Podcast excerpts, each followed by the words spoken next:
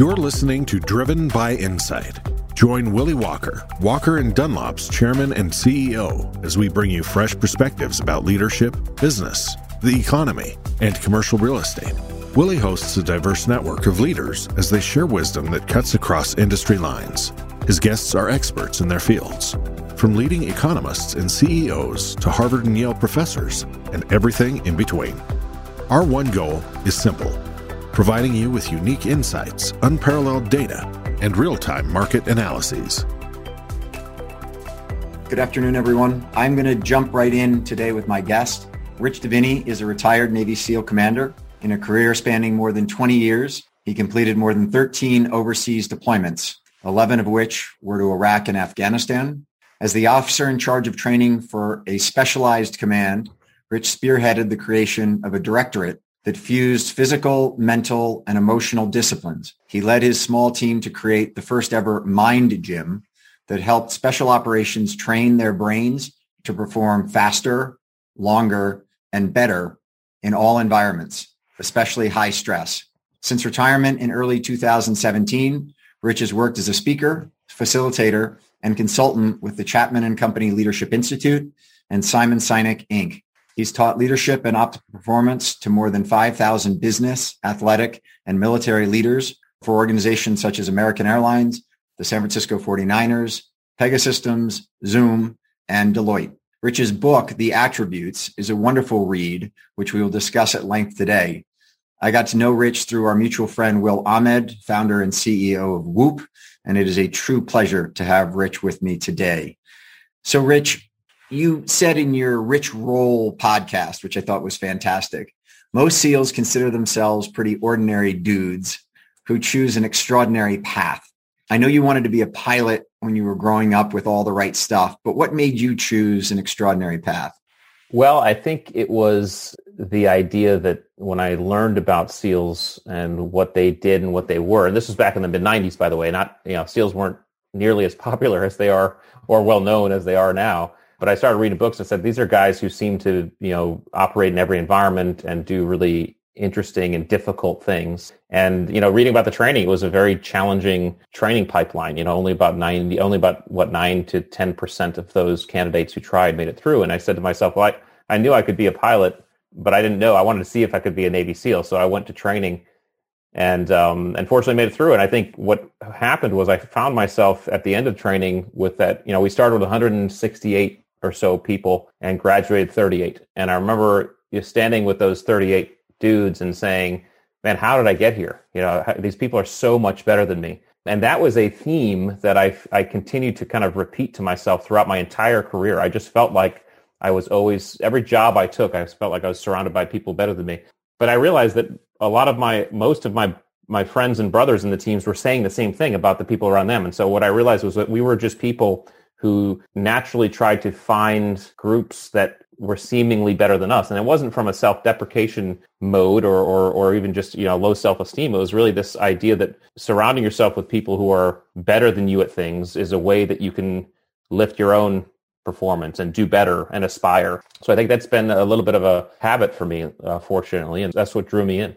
As you think back to that first day at BUD/S training and looking at 168 young men and you looked around and you saw people who had physical attributes, you clearly got to know their mental attributes.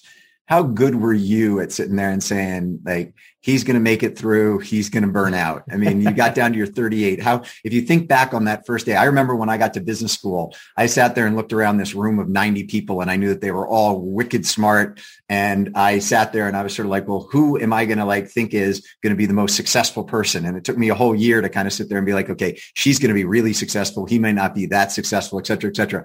How good were you at determining when you looked around at those people who was going to make it through? I was miserable at it. and um, and what's interesting and quite ironic is that I'm I'm I don't think I'm any better today than I was back then. And most SEALs will tell you the same thing. They've been trying to for a long time figure out how to pre-predict those who are going to make it through training. But that's the point. I mean, the attributes required to make it through training are hidden. They're they're not immediately visible. They only become visible when things start to get challenging and stressful. And so you have to put people through that experience to actually see. And seeing someone who's physically fit and has all the physical qualities that you might think doesn't that, that doesn't tell you this, the, the whole story because working out is, yeah, it's tough, but it's, it's a predictable tough. You know, it's, it's something that can be managed and planned. And so those athletes who showed up who were sometimes division one athletes who from a physical standpoint might be able to make it through often were the first to quit because that training and kind of the beauty of it, I think, and, and probably didn't think at the time, but certainly appreciated after going through it is that it didn't matter where you came from, didn't matter what you did, didn't matter what sport you played. If you didn't even play a sport, didn't matter what grades you got. It was all about taking you down to zero. It was and seeing what you had. And, and I was with a buddy of mine just yesterday having coffee. In fact, he's in the book. It's Hank in the book, you know, um, and I, I was having coffee with him. And he said, I think that one of the things that the teams do and certainly used to continue to do was understand that sometimes you have to almost break the body to develop the mind. You know, you have to go so far that all you have left is what's in here to, to keep going. And I think that's what SEAL training does. And that's extraordinarily hard to predict just by looking at someone because you don't know what they've been through, what they've experienced until you get into that challenge with them. So as you talk through the attributes in your book, and we'll get into in real specificity a number of them, one of the ones you talk about is cunning and how cunning is a wonderful attribute for innovative thinking and creativity. I would say that when I read that, I was sitting there saying, I don't associate cunning and creativity with being a good SEAL. So what is it that we don't get as outsiders about that BUD/S training that identifies attributes like cunning and creativity that are so important to being a Navy SEAL? Yeah, and I think this is where pop culture has done us no favors in, in the presentation and depiction of SEALs and SEAL teams because and and the war really had you know was part of it, but because the, war in pop culture has shown this image of SEALs as as kind of door kicking guys who run into buildings and and, and save hostages or, or capture bad guys. And certainly, yes, that's part of the job. But but special operations holistically were formed to agitate and frustrate the enemy. They were formed to do things, to go into areas that no one went into in very small teams and do things in secret, do things invisibly, get in and get out without ever being seen. That's what special operations were formed to do. And the SEALs were absolutely part of that process. And so the war certainly kind of made much more clear kind of our role. You know, we, we were there to catch bad guys, but ultimately cunning, this ability to think outside the box and go and do things and uh, do things that very few people can do and do things in ways that the enemy doesn't predict is what special operations is all about. So I, I often use a, um, a fantasy medieval explanation. And I say, you know, if you, if you think of a fantasy world where there's a princess at the top of a tower guarded by a dragon, and the king wants to save the princess. So he sends he sends his knights every once in a while to go try to save this princess and, and slay the dragon and save the princess. And every time the knight goes and tries to slay the dragon and gets killed trying to save the princess until the until the Navy SEAL, the special operator, shows up. And the special operator says, "Wait, what's the mission?" And the king says, "Save the princess." And the special operator says, "Well, who who gives a crap about the dragon?" Right? And so then you start to think about ways to avoid the dragon altogether. That's the essence of special operations. How do you avoid the dragon altogether? And that's where cunning comes into play. You came across a number of dragons during your time as a Navy SEAL. To the degree possible, can you describe being face to face with the dragon and how you and a team went around the dragon? So unfortunately, I can't describe in detail, but I, what I will say is that we, and, and again, there, there's different strategies. Sometimes a strategy makes sense to go straight up the middle, right? And we're just saying we're gonna we're gonna go right run right up. We're gonna show our faces. We're gonna kind of intimidate through that way. I say the teams I was with and on our primary goal most of the time was to try to get in and get out without ever firing a shot. Could we stay invisible? Because because if you do that, it does a couple things. First, you never have to fire a shot, so you don't you can grab your person, and it's usually a capture mission you grab that person, you you go back and you get information from that person. But so this, and it's and it's clean, it's neat, right? But the other thing it does is that that type of operation, that type of behavior, also it it actually instills more fear in the enemy because uncertainty and not knowing is the essence of fear, right? And if the enemy doesn't know where you're coming from, doesn't know when, and never sees you, and you're invisible, that causes them more fear than actually being visible and running straight up the middle. So we always try to plan our missions in a way that we could execute without ever firing a shot. Now, some of them turned out that way, but but uh, the enemy has a vote too. We always used to say. So a lot of times that didn't happen, and it got kinetic. But we were always, at least the teams I was on, we were always trying to kind of use cunning and avoid the dragon altogether if we could. Talk for a moment about you and I previously spoke about the flight versus fight mechanism that we all have in our minds as it relates to when we're confronted with something. Yeah. And your comment to me, Rich, was that some of the best SEALs you worked with had the ability to sort of suspend the flight or flight response and be able to kind of pause for a moment before taking action. Explain that a little bit. Well, so so we have to understand what courage actually is, and courage is in fact the ability to step into our fear.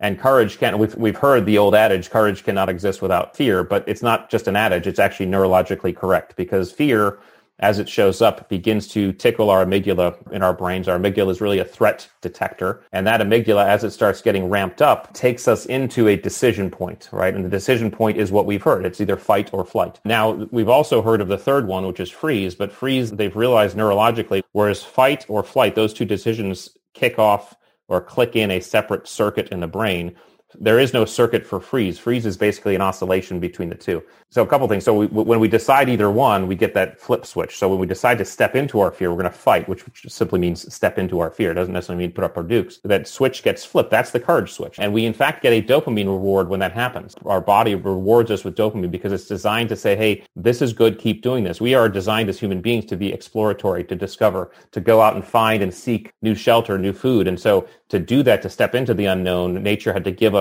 a reward system that allowed us to continue to do that. So that's one way to start thinking about fear is fear is there a because it's a it's a, an appropriate way to assess risk by as humans because that's also nature telling us hey assess this risk don't ignore it but also uh, an ability to step into it and be rewarded when we do i think that one of the things that every seal has the ability to do is to more effectively step into fear. We're all afraid. You know, seals are not fearless, right? We're all afraid of something. I always joke that I'm afraid of heights. I always have been, right? So jumping out of airplanes was always difficult for me. Some guys don't like being underwater. Some guys don't like heights. Some guys don't like whatever it is, you know. Um, but the snakes. ability to snakes, yeah. Unfortunately, there are not a lot of snakes in, in, combat. But uh, the ability to step into that proactively is a decision point. So the ability to to make that decision requires our conscious mind to actually be engaged. And so when that amygdala starts to tip in and start to kind of ramp up, we're at risk of going into amygdala overload, right? And, and amygdala hijack is what people refer to it. That means we begin to act without thinking. You know, our conscious mind uh, comes offline and we're basically just acting what we can do, and I think what special operators and those who kind of work in these environments more frequently are, are able to do is, is to tamp down that response so that the conscious mind can come back online and you can make decisions as to what you want to do. Because sometimes the right decision is to step in consciously, and sometimes the right decision is to flee consciously, right? Because it's never a good idea to fight a bear, for example. And so I think you can do that by understanding what fear actually is. And fear is in fact the combination of two things. And I think we talked about this. Fear is a combination of anxiety plus uncertainty uncertainty. You can have one without the other without having fear, right? You can, you can be anxious without being uncertain. That's I'm I'm nervous for the presentation coming up in the next couple days, right? But I know it's I know what I'm doing and I know the presentation. Um, there's no fear there. You can be uncertain without being anxious. That's every kid on Christmas Eve. Once you have both of those showing up, you begin to step into fear. You can buy down fear by buying down either one of those. So, so anxiety is an internal response. It's a physiological response. You know, our pupils start to dilate, our breathing becomes more rapid. You can buy down anxiety by internally focusing and breathing, doing breathing exercise, for example, slowing your breathing, breathing more deliberately can start to buy down that uncertainty, or excuse me, that anxiety physiologically. And with that in turn starts to help bring your conscious mind back online. Once that starts to happen, you can begin to buy down uncertainty. The way you buy down uncertainty, which is external now, is you begin to ask yourself some conscious questions about the environment. Hey, what about this environment do I understand? Right? And get that list, however small it is, and then say, okay, from that list, what can I control right now? In the SEALs, we call this controlling our three foot world. When we pick what we can control and we decide to move to that and just do that, um, we also get a dopamine reward for doing that. And so what that allows us to do is once that task is complete, it allows us to ask the question again and make another step and then ask the question again and make another step. And that's literally how you can consciously step through challenge, stress, and uncertainty and bring your conscious mind back into the fray and make these decisions in, in the face of fear. You mentioned dopamine a couple times there. And I want you to explain for a moment dopamine, serotonin, and oxytocin. Mm-hmm. And I want to give a quick story before I turn it to you to explain the science of that and why it's so important for us to understand how all this works. A buddy of mine, Jay Haas, is a, is a good friend of Phil Mickelson's. And Phil called Jay last week and said, look, my wife Amy isn't coming to the PGA with me. You want to come hang out with me for the weekend? So Jay flew to South Carolina, hung out with Phil and was there on Sunday when Phil sunk the final putt to win the PGA as the oldest PGA champion, oldest major champion in history. And I'm in my gym watching the PGA. And as Phil walks off the 18th green to go sign his card, he gives my buddy Jay a huge hug as he's walking by. And I immediately pick up my phone I call Jay. He picks up his phone and I say, that's the coolest damn thing I've ever seen. And he said, Wills, I'm, I'm crying right now. I'm laughing right now. What an incredible experience. And for the next 24 hours, pictures of Jay embracing Phil walking off the 18th circulated on social media. And I'm sure Jay loved seeing lots of thumbs up and lots of, he got a lot of dopamine hits during the next 24 hours of seeing people come in and say, that's really cool. But then he called me on Monday afternoon and said, you know, your phone call to me at that moment, right after I'd given Phil that hug, just is the memory that I have in my mind from that whole kind of experience. It was one of the highlights of my day. And I said to Jay, you and I are both basking in oxytocin right mm-hmm. now. Explain right. for a moment the difference between dopamine and serotonin and oxytocin and why in this world of social media and quick interactions and Zoom calls rather than sitting across the table from you, we really ought to all be going for more oxytocin and a little bit less dopamine.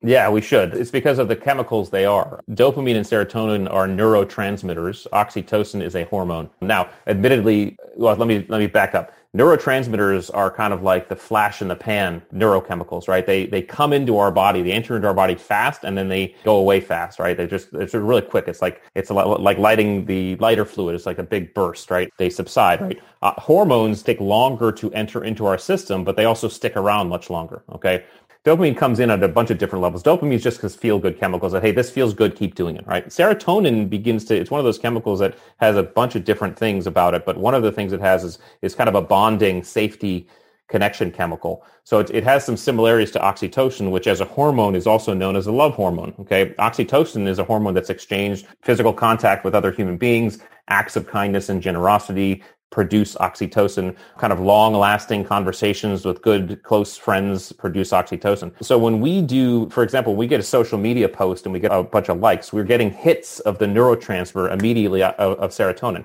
And those hits are coming in, but then they're also leaving.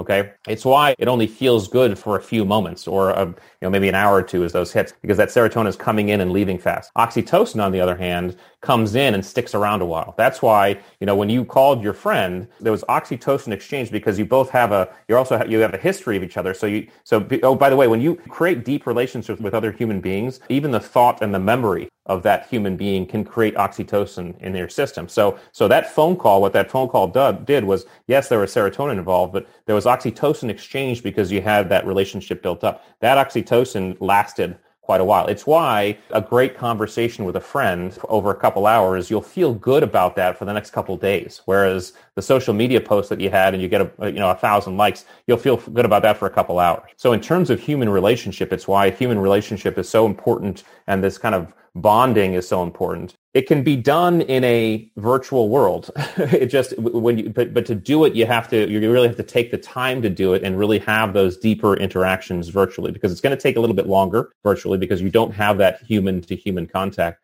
But it can be done. It, t- it takes time. It takes trust. It takes care. It takes paying attention. It takes listening. But that's why that still felt good is because you both still all the serotonin had run out. So all the likes on his on his posts were like, okay, that's cool that oxytocin was still there. So in your book, Rich, you talk about SEALs being trained to be aerobic thinkers.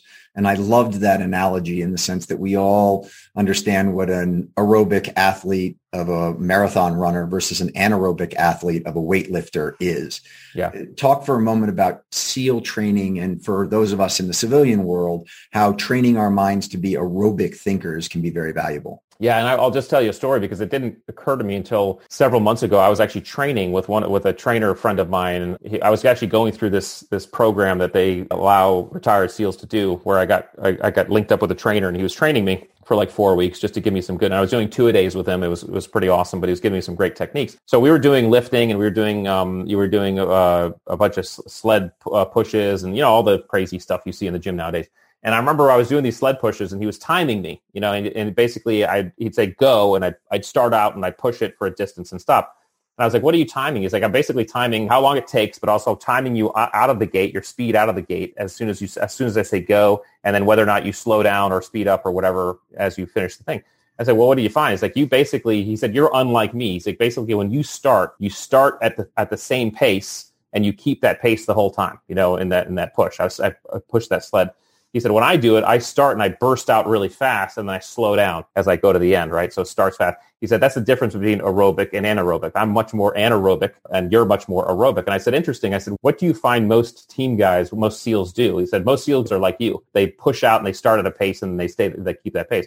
And that occurred to me. It made, me think, it's like, you know, that's what Navy SEALs are. We're basically aerobic thinkers and aerobic performers because what BUD/S training teaches you is that you never know when it's going to end, right? You you don't know when it's going to, and it could be miserable for a long time. This is like a long mission that you don't you go on in Afghanistan. You just you're not you're not sure when it's going to end. So you're never ever putting all of your power into the experience right out of the gate. You're always gauging yourself. You're always pacing yourself because if you pace yourself, then you you set yourself up so that when you need to peak, you know, in those moments, you have that ability to peak and then you can bring back down to a pace. I think it's certainly, and I want to make sure everybody understands if you're in physical training, do both. Okay, do anaerobic and aerobic training because you need both. But when you're when you're thinking about business and you're thinking about life, these are both long games, right? I mean, that's what it is. And the long game requires an aerobic type of thinking because you don't want to peak too early. You don't want to go full out all the time. You want to make sure you're paced so that as you know, you say you say, wait, I don't know when this is going to end. I don't know when I'm going to need to peak.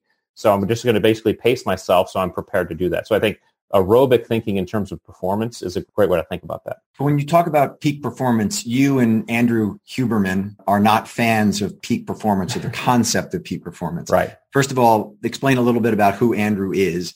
And then if you would, why you like looking not for peak performance, but for optimal performance. Yeah, Andrew is a is a neuroscientist and ophthalmologist, uh, and he's a professor at Stanford. He and I linked up. We met, gosh, four years ago, uh, maybe five now, and we linked up at this event that we were part of that was about peak performance. So basically, they wanted to talk to a bunch of people about peak performance. They brought me in, they brought Andrew in, and we were there and we could talk about peak performance. But we really lashed up and synergized because both of us didn't like the concept very much. And the reason is because peak, which is a really big phase right now, it's a it's a thing right now. Everybody wants to peak this and peak that and, and be peak as often as possible. Well, the problem is that is that peak is an apex and it's an apex from which you can only come down. And peak often has to be planned for and scheduled and prepared for and foreseen, right? The, the pro football player spends his entire week planning and preparing so that he may peak for three hours on Sunday. So it's, it's actually, in fact, an unrealistic and in some ways unhealthy thought process to think that we can peak all the time. We can peak constantly. And I thought about SEALs, and Andrew and I had this discussion. And really, just like I kind of said in the aerobic way, SEALs are really optimal performance. Optimal performance is how can I do the very best I can in the moment, whatever the best looks like in that moment, right? So sometimes the best might look like peak. It might look like flow states and everything's clicking and you're really, you're going full out. Everything's great. Sometimes your best might look like, hey, I'm just head down, just nugget out, and all I got is just step by step. And the way I thought about this was, you know, in SEAL training, I remember being freezing in the surf zone or during Hell Week, and I was like, there was nothing peak about my performance. I was just going, I was, I mean, literally in some cases going, I'm just going to make it to the next minute or, or the next meal, right? Same thing happens in combat. Same thing happens for someone going through illness. You know, you talk to cancer survivors, they're like, hey, during my chemo sessions, I was just living for the next minute or just, just get this thing over with. You know, my friends who have been injured overseas in their rehab, Hank, again, who's in the book, would say, hey, some of those days I was just like, hey, I, I just want to make it to the next five minutes. That's my goal here. So I think we all have to think about this in terms of optimal performance versus peak because we all have to understand that if we are willing to just perform the best we can in the moment, we can now say, hey, sometimes it's okay to just be grinding it out. It's okay just to be taking a step. It's okay if it's dirty, ugly, messy. That's what it is. I'm still performing. And it allows that aerobic modulation, right? Because I don't need to be peaking when I'm driving to the grocery store. I can be modulating myself so that I understand when I need to peak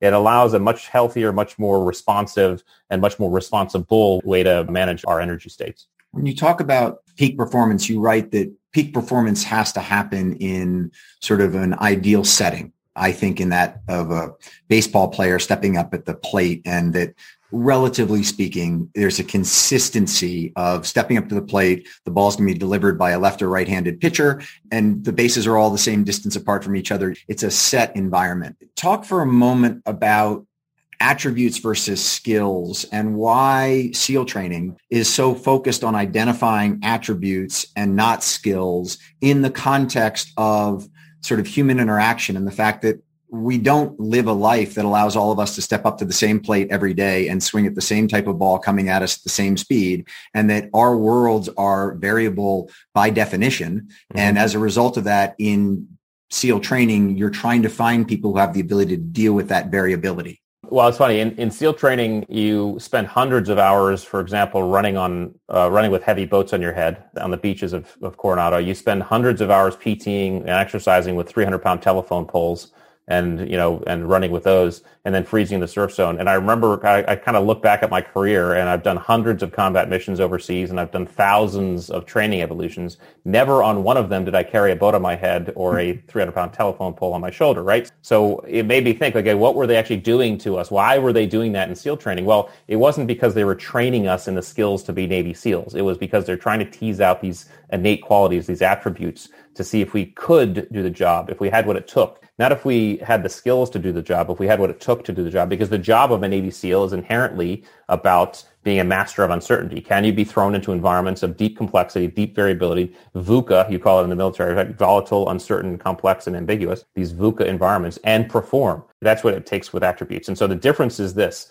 because they get conflated all the time. Skills are not inherent to our nature. No one's born with the ability to throw, throw a ball, ride a bike, or shoot a gun in, in the SEAL case. We train to do those. We're taught to do those, and they direct our behavior in known and specific situations. Here's how and when to throw a ball, ride a bike, shoot a gun. Because they're kind of didactic and they're tangible, they are very easy to assess, measure, and test and score. You can put scores, you can put stats, you can see how well anybody does one, any one of those things. You can put them on a resume, you can put them on a sheet. It's, it's very easy to see. It's why we're often, as business folks building teams or team builders or hiring, we're often seduced by skills because they're, they're the easy button. They're very easy to see. They don't tell us how we're going to operate on uncertainty and when the environment gets tough and challenging because in an unknown environment, it's very difficult, if not impossible, to apply a known skill. This is where we lean on our attributes. Attributes are innate. All right, all of us are born with levels of adaptability, of perseverance, of resilience. Attributes also, in, you know, now certainly they develop over time and experience, right? But we're born with these. You can see levels of these things in small children they inform our behavior rather than direct it. They should tell us how we're going to show up, right? My levels or my son's levels of perseverance and resilience inform the way he and I showed up when we were first learning the skill of riding a bike and we were falling off a dozen times doing so.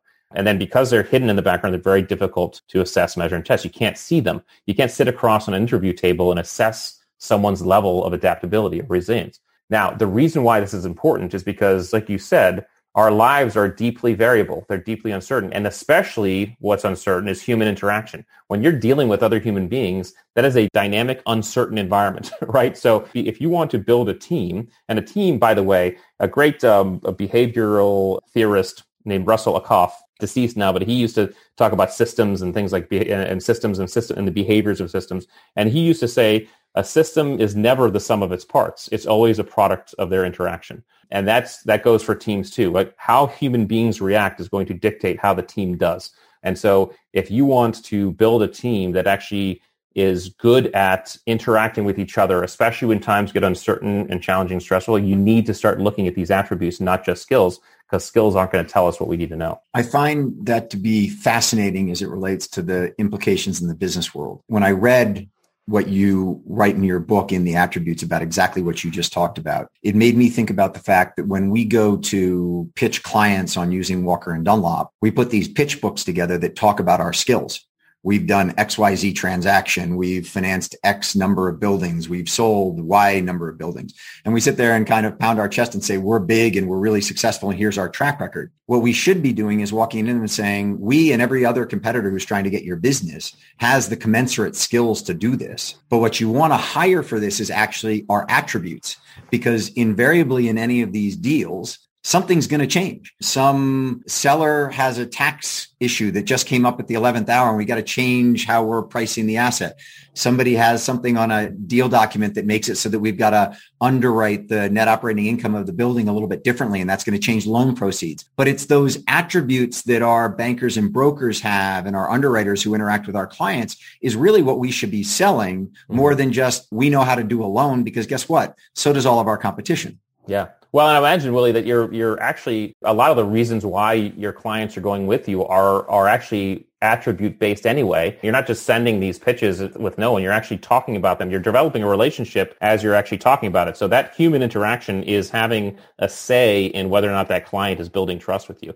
They are in fact unconsciously assessing attributes. When you are having a relationship, even in a client exchange where you're you're pitching, you're creating a, a, relationship where you're actually teasing out attributes that are unconsciously being assessed, right? Because I'm sure that if you send the wrong person, you're probably not going to land the deal, right? And it's because that person doesn't have those relationship attributes. However, I do agree with you. You know, in any business that you're in any business that's pitching, there's going to be a series of things that and reasons why that organization is going to be successful for a client. And yes, they're going to be some skills based, but a lot of it's going to be like, hey, when things go sideways, when the plan doesn't go like we thought, which is like always, right? We'll still perform. We'll have your back. And that's because we have the appropriate attributes on a team to be able to do that. You talked there, Rich, about when we go to pitch, there's clearly the human element, but I, I, wouldn't push back on that. All I would say is that typically the questions coming from the clients are pretty consistent. They're sort of the same. They don't really get into, tell me about your worst deal. Tell me about the deal that went sideways and how you pulled it out of the gutter, if you will. Yeah. yeah. And in your book, you, you, you write about the way that you picked some commanders and some of the challenges you did in the interview process. And I thought one of the, you, you explain it, but the one where you had these commanders come in, you gave them what the assignment was and you gave them two tasks that they had to put forth to the team. And then they would have to come back to you and you gave up on one of them. Just talk that through because I thought it was such an interesting way to try and test one's character by putting somewhat unreasonable conditions in front of them and then seeing how they dealt with them in an interview process. So as I tell the story, just remember when we're doing, when you're looking for attributes, we're always kind of looking at the peripheries. Attributes live on the peripheries of, of these types of assessments. So in this case, we were seeing if officer candidates had the, the proper attributes qualities to come to the the command that I was doing selection and assessment for.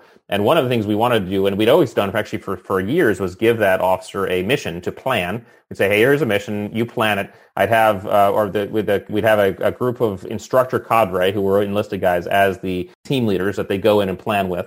And then we'd say, okay, how did they plan it? Then they'd brief it back to us. And for years, it was always just that, you know, give them the mission, have them develop a plan with these guys, and then brief it back. And when I took over, I said, well, I think we can look at this a little bit differently because, you know, again, the, the skills to do that, some guys might have some skills, some guys might not, depends on what their background, their experience is. But we can actually look at this a little bit differently. I wanted to actually test attributes. And so what I did was I said, okay, and, th- and the specifically attribute I was testing in, in this case, I thought I could test amongst some other ones, but was especially accountability. So what I did in this case, I said, okay, I would have the officer come into my, into my office, give them the mission. Here's what you need to do and give them two stipulations. In this case, just because it was kind of congruent with what we had going on, was like, we're going to have you, the stipulations are you have to bring a local force with you, you know, a nation force uh, with you, and you have to do what we called a call out. For many years, we were basically going in as quiet as possible, doing our, doing our job and getting out. As we began to stay in these combat areas for longer and, and want to kind of keep hearts and minds, you know, kind of top of mind,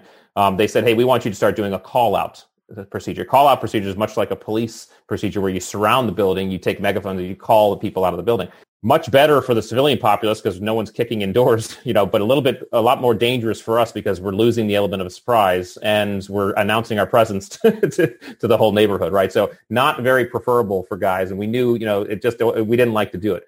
So anyway, I told this officer, hey, these officers, hey, you had, you had to do those both things. And I knew I had pre-briefed my cadre, hey, you're going to push back vehemently on these both on both of these conditions. So the officer and I would tell these officers, hey, once you go in, if you have any issues, I'll be in here. Come, come if you have questions. They'd go in to the next room, and I'd hear the requisite yelling and screaming and swearing. It was hilarious to listen to because the guys were like, "No, you know, we're not doing that." And so inevitably, that officer would come back into my office and say, "Hey, sir, you know, I want to talk to you about these these two conditions. Oftentimes that guy would say, Hey, listen, sir, I have concerns about these two things. I have concerns about this, this, this. And I'd always concede on one, but stay firm on the other. And then they'd have to go back and they'd say, well, you know, and I'd hear their grumblings, but people could go on. One officer, he came in and he basically said, he said, sir, the guys are really pushing back on this. They have issues and they don't feel like this is safe, blah, blah, blah.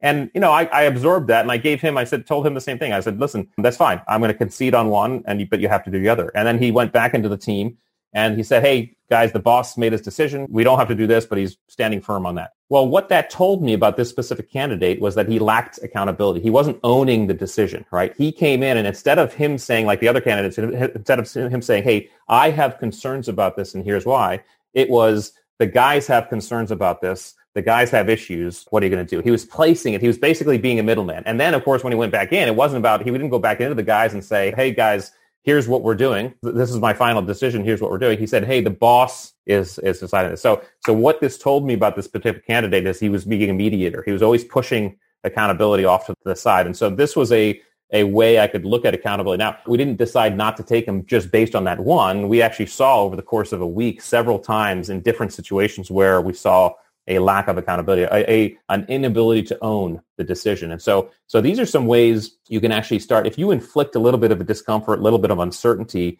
you can start seeing these attributes show up on the periphery. One business example that I always give is sales. Say, Willy, you and I wanted to hire someone who's great at sales. Okay. And we say, okay, we're going to tell this person, hey, come in on Tuesday morning. You're going to give us a, a presentation. You're going to sell us this coffee mug. Okay. And then that person goes, prepares. Willy I, you and I show up Tuesday morning.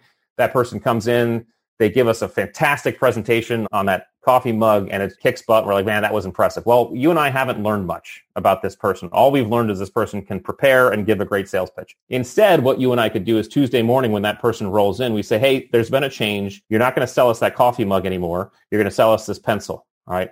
And oh, by the way, there's an AV issue, so you can't use any slides. All right. You just have to go, you have to go off the cuff. At that point, you and I have to be very careful because you and I have to consciously divorce ourselves from judging skill at that moment. Because what we're about to see is probably going to be messy. Okay. But we're not looking at skill anymore. We're going to look at how that person reacts, how that person responds.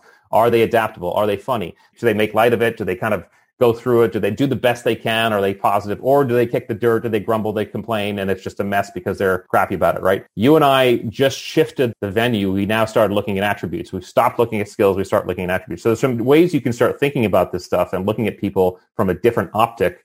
You just have to think peripherally. It's really, it's fascinating and, and super insightful and makes me think as it relates to when we're doing hiring, how we can do things differently. You point out in your book, Rich, that the Navy BUD/S training, the SEAL BUD/S training is not really a training. It's a six week assessment and selection process. And there are few organizations in the world other than potentially the US military and the US Olympic teams when people will go to a camp and try out for a team where you can get people to take six weeks, run them through a massive battery of tests and put them in, you know, you sleep with them, you eat with them, you tell them to go, you know, carry a boat over their head, as you said, and to really assess not the skills, but who they are as people. And the question I have for you is, since I can't do that at Walker and Dunlop and everybody else who's listening here who runs other organizations or is part of other organizations who have to do hiring and wants to sort of get down to these core attributes. What have you advised corporations that you've worked with as it relates to how to sort of figure out what attributes people have beyond just the skills that are on their resume?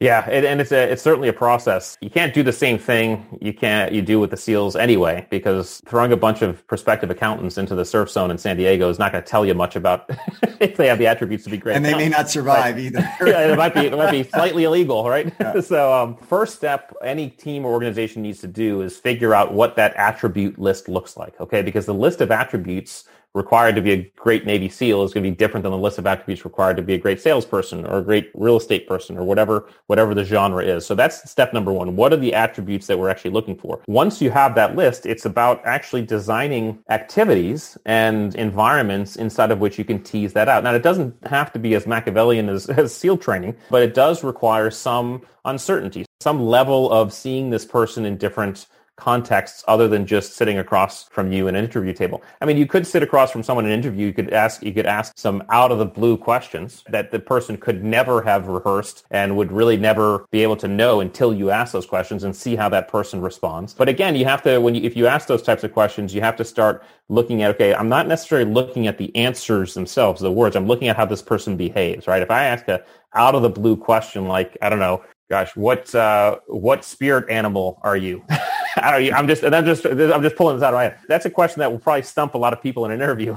Right, me included. Yeah, and so, and but see how that person responds. I mean, is it a kind of a shutdown, or is it, you know, let me think about that. Is it joke? I'm going to joke around. I'm going to really kind of attack this. I'm going to be creative. I'm going to be adaptable. There's ways you can throw some of that stuff into an interview process, but I'm really a proponent of some more protracted hiring processes. Now, of course, you can't do a six month course of SEALs, right? But a protracted hiring process that allows organizations to see this person in a myriad of different environments. Might might be an interview, might be a dinner, might be a, a day in the office, whatever those environments are, so that person's being thrown into some different environments, different experiences. And inside those different environments and experiences, you can throw a couple, a couple curveballs just to see how that person, how, how that person responds. But you have to understand the list of attributes you're looking for because again, you can think you want a bunch of the grit attributes, but it might, the grit attributes might not be as applicable as maybe the mental acuity attributes or the, the team ability attributes, right? So you have to be clear on that list and then go about thinking through some processes. And it can be fun if you kind of think through, think that way.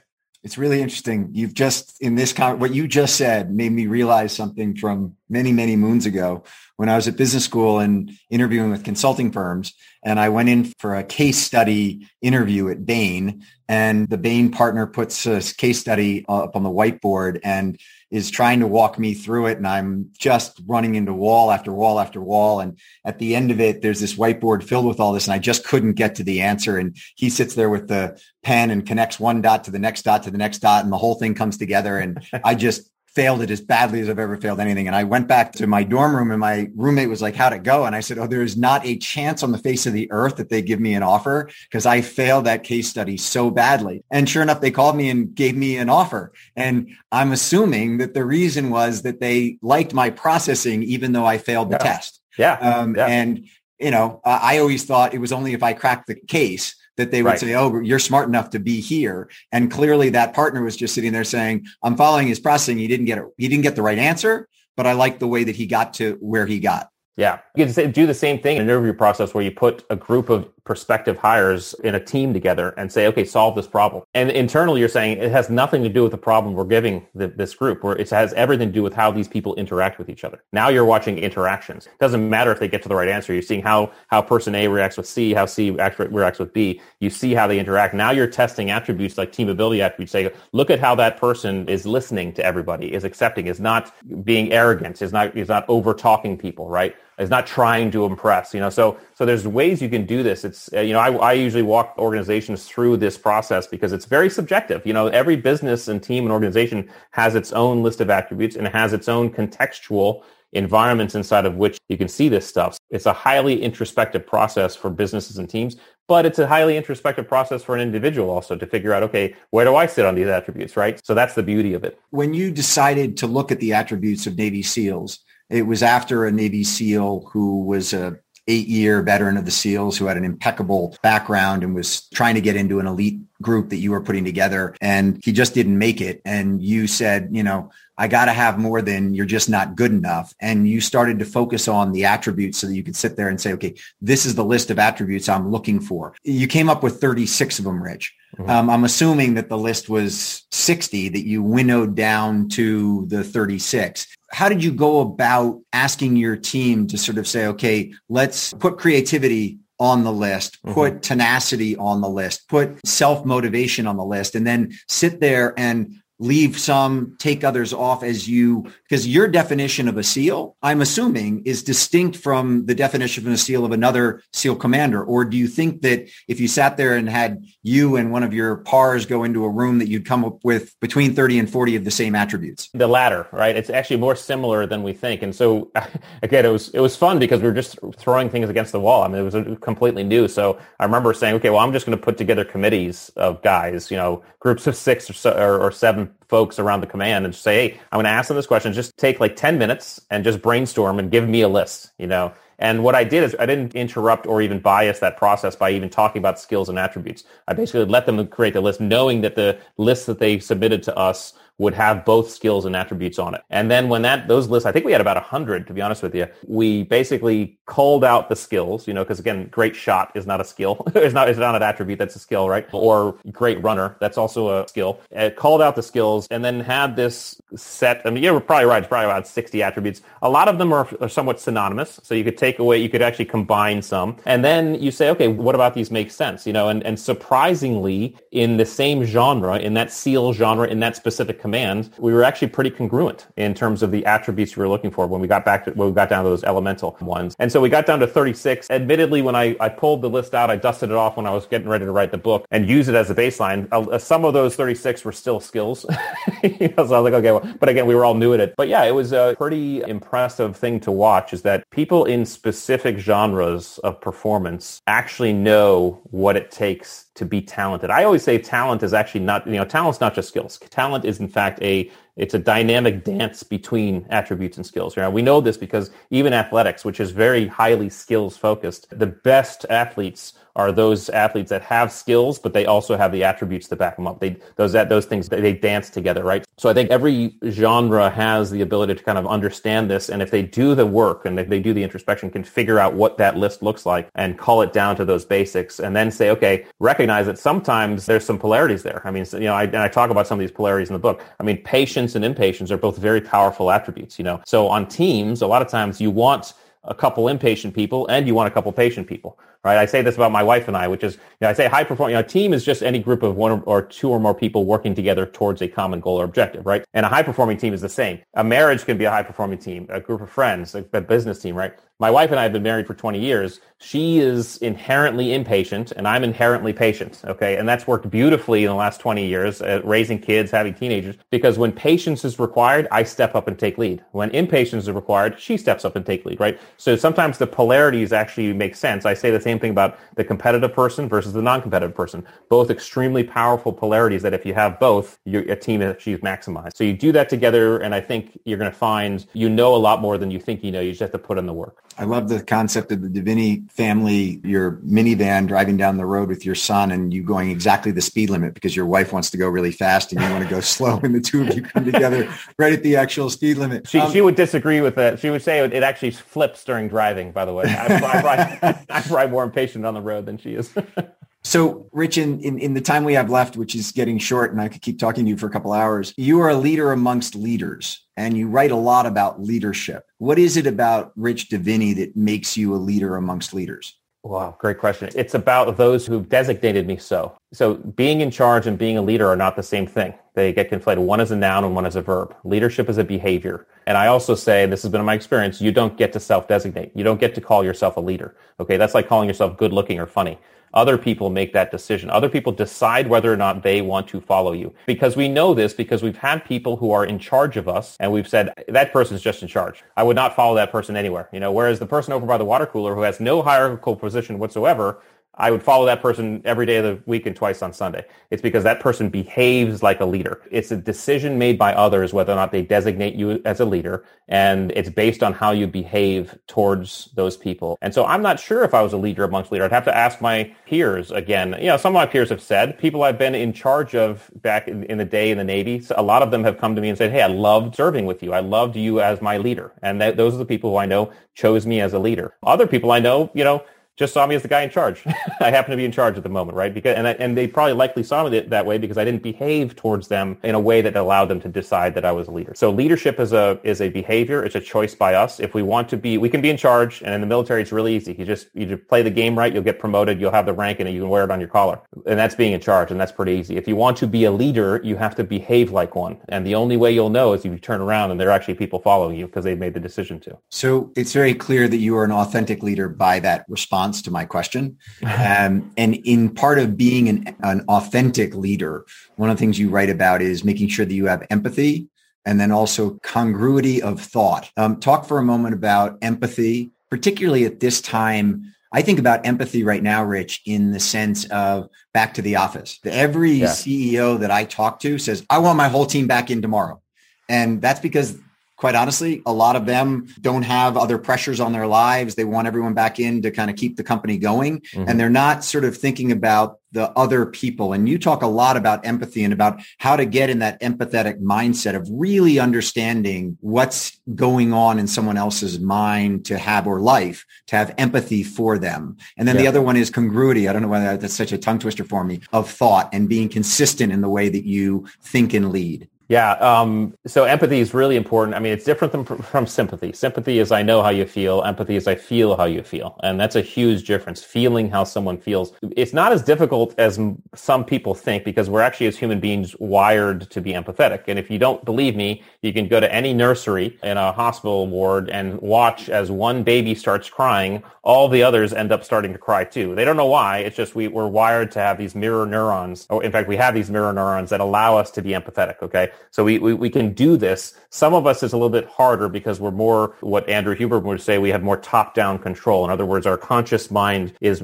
is we're able to control a little bit more of our limbic mind, which is our emotional mind, um, through our conscious mind. We have more top-down control. Other people, they're not that way. Um, I have always had to work on my empathy. My wife is is extraordinarily empathetic, and so I've learned from her and and helped myself develop empathy. Empathy, at the end of the day, is can you feel what another person feels? The way into that, if you have trouble, is a curiosity. Is a curiosity enough to say, okay, what are those things about this person and their experience that I don't know, and how can I maybe project myself into it, and how would I feel? Here's a good example. Um, it might be a little extreme, but it's the one I know. We were in Iraq with a bunch of you know, a bunch of us team guys in Iraq, and we'd watch sometimes as these 16 year old kids would try to shoot a rocket propelled grenade at a U.S. convoy or whatever, and inevitably they'd get taken care of by the convoy because you can't have that happen.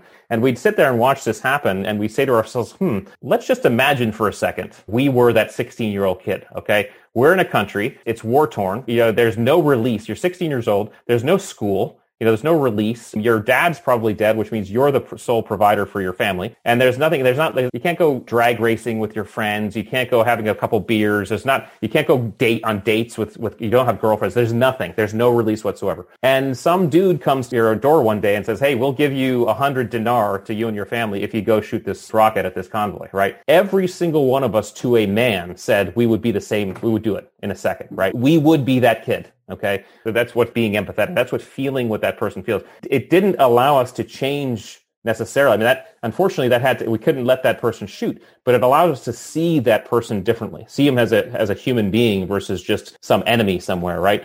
And I think it's on a much less extreme scale as leaders or as people in charge who most of us have gone through a lot of the wicket as we've worked our way up. We've gone through a lot of the wickets that our employees and our people have experience, it's not as hard for us. We can actually think back, okay, how did I feel back then? You know, how would I feel in this situation? I try to do this with my teenagers. You know, whenever I'm thinking about doing this with my teenager, I say, wait, what was I thinking when I was that age?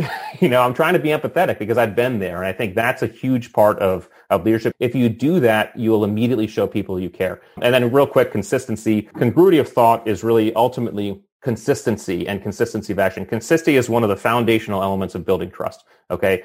I know that and I trust that you will do the same thing every time. I mean, I trust that. And we know this because listen, we have consistency in our environmental norms, right? There's a consistency in the way we operate in the US that allows us to trust. That's why we can walk across crosswalks in the middle of the street and know that people will stop at traffic lights. There's consistency in that action, that behavior builds trust, right? So consistency is a foundational element of trust and congruity of thought and action leads to consistency, which, which helps build trust. I love the anecdote that you give in your book about a commanding officer that you had who from day one was sort of this crotchety guy. And you said, whoa, he's really, he's not that much fun to work for. And, and you kind of sat there and said, does he have it out for me personally? And then as you watched him for the entire time, he was very consistent throughout it with both you and everybody else and you pose the question of, you know, what do you want? A commander who's very volatile, one day happy, one day sad, one day happy, one day sad, or a commander who's sitting there crotchety and looking for just self-reflection and being praised by everyone that he's a hard ass,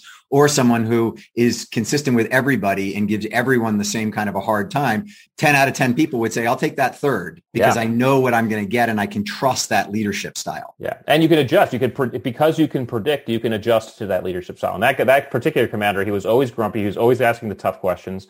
And I, in fact, loved working for him because he always pushed me and I could, I could trust that he was grumpy so much so that the, I talk about the book. It was a few years later, I show up overseas and he's like the OPSO for a task force and I'm going to be working for him. I didn't know it until I showed up. He greets me with the same grumpy old handshake and says, Hey, I'm glad you're here. I got a ton of work that was supposed to be done yesterday, so get on it. And I actually felt good. I felt happy. I was like, okay, cool. I got this, you know, and because it's predictable, it's, it's comfortable. Predictability and consistency is something we know need. Authenticity speaks to that consistency, which is this guy was authentic and it helps build trust.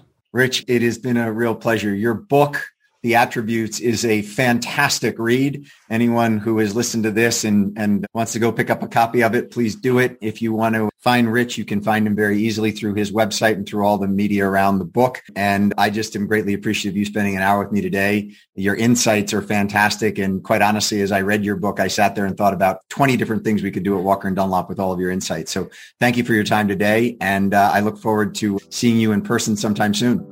Yeah, thank you, Willy. It's a pleasure to be here, and, and thanks for having me. Thanks for the support. So. Well, it's awesome. And thank you for your service. Thanks everyone for joining us. We'll see you again next Wednesday for another Walker webcast. Have a great one.